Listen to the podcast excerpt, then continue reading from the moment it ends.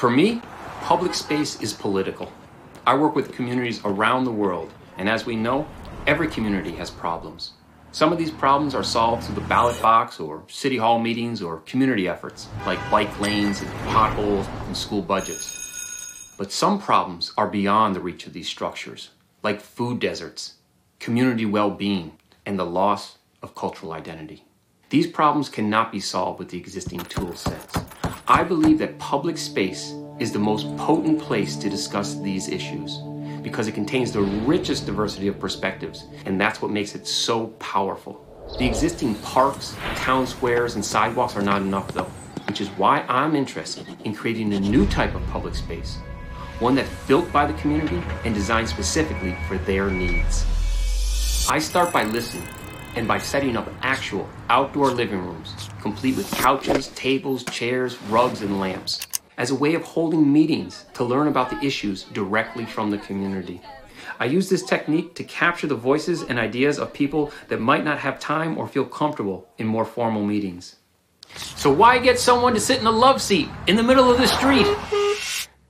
In York, Alabama, the residents bear witness to the abandoned houses that cover the town, which are a constant reminder of the white flight that took place after segregation ended, when white homeowners left the area and let their houses fall into disrepair.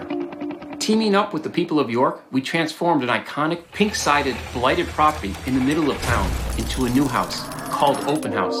However, this house has a secret. It physically transforms into a 100 seat open air theater for plays, movies, music, or whatever the community would like to experience. And when it folds back up into the shape of a house, the image of the reclaimed pink siding reminds people of the past.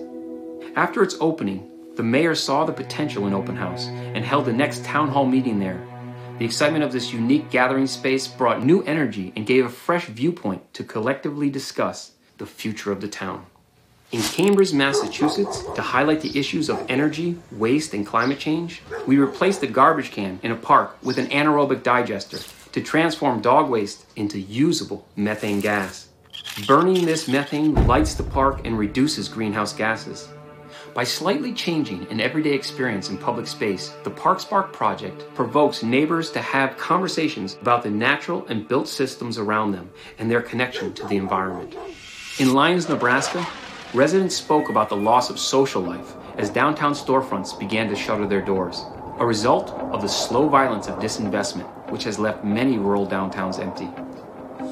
To address this loss of human connection, we used an abandoned storefront to turn Main Street into a movie theater. The storefront wall is modified with hydraulics so that the awning and false front fold down over the sidewalk with the push of a button, providing seating for a hundred. As the community came together to build a storefront theater, an eccentric postman who makes sci fi movies starring his cat proposed to make a documentary for the debut. And so that summer, we turned downtown into a movie set and the townspeople into actors to create the movie Decades, a history of Lyons downtown from its founding to the present moment. On opening night, the main street, which is usually empty after dark, filled with people to watch the story of their town, leaving locals to question how will we write the next chapter of Lyons? Well, the next chapter started with a series of movie screenings, public events, and international musicians, as well as a low budget film community that has blossomed in Lyons, bringing in people from all over the world, and a permanent art gallery that has opened next door. My work harnesses the power of the built environment to focus on issues that communities and local governments have failed to address themselves.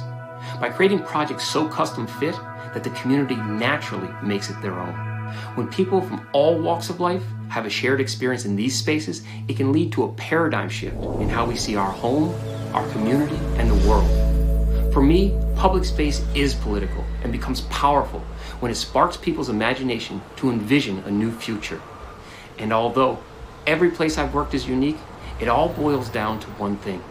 If people can sit together, they can dream together. Thank you.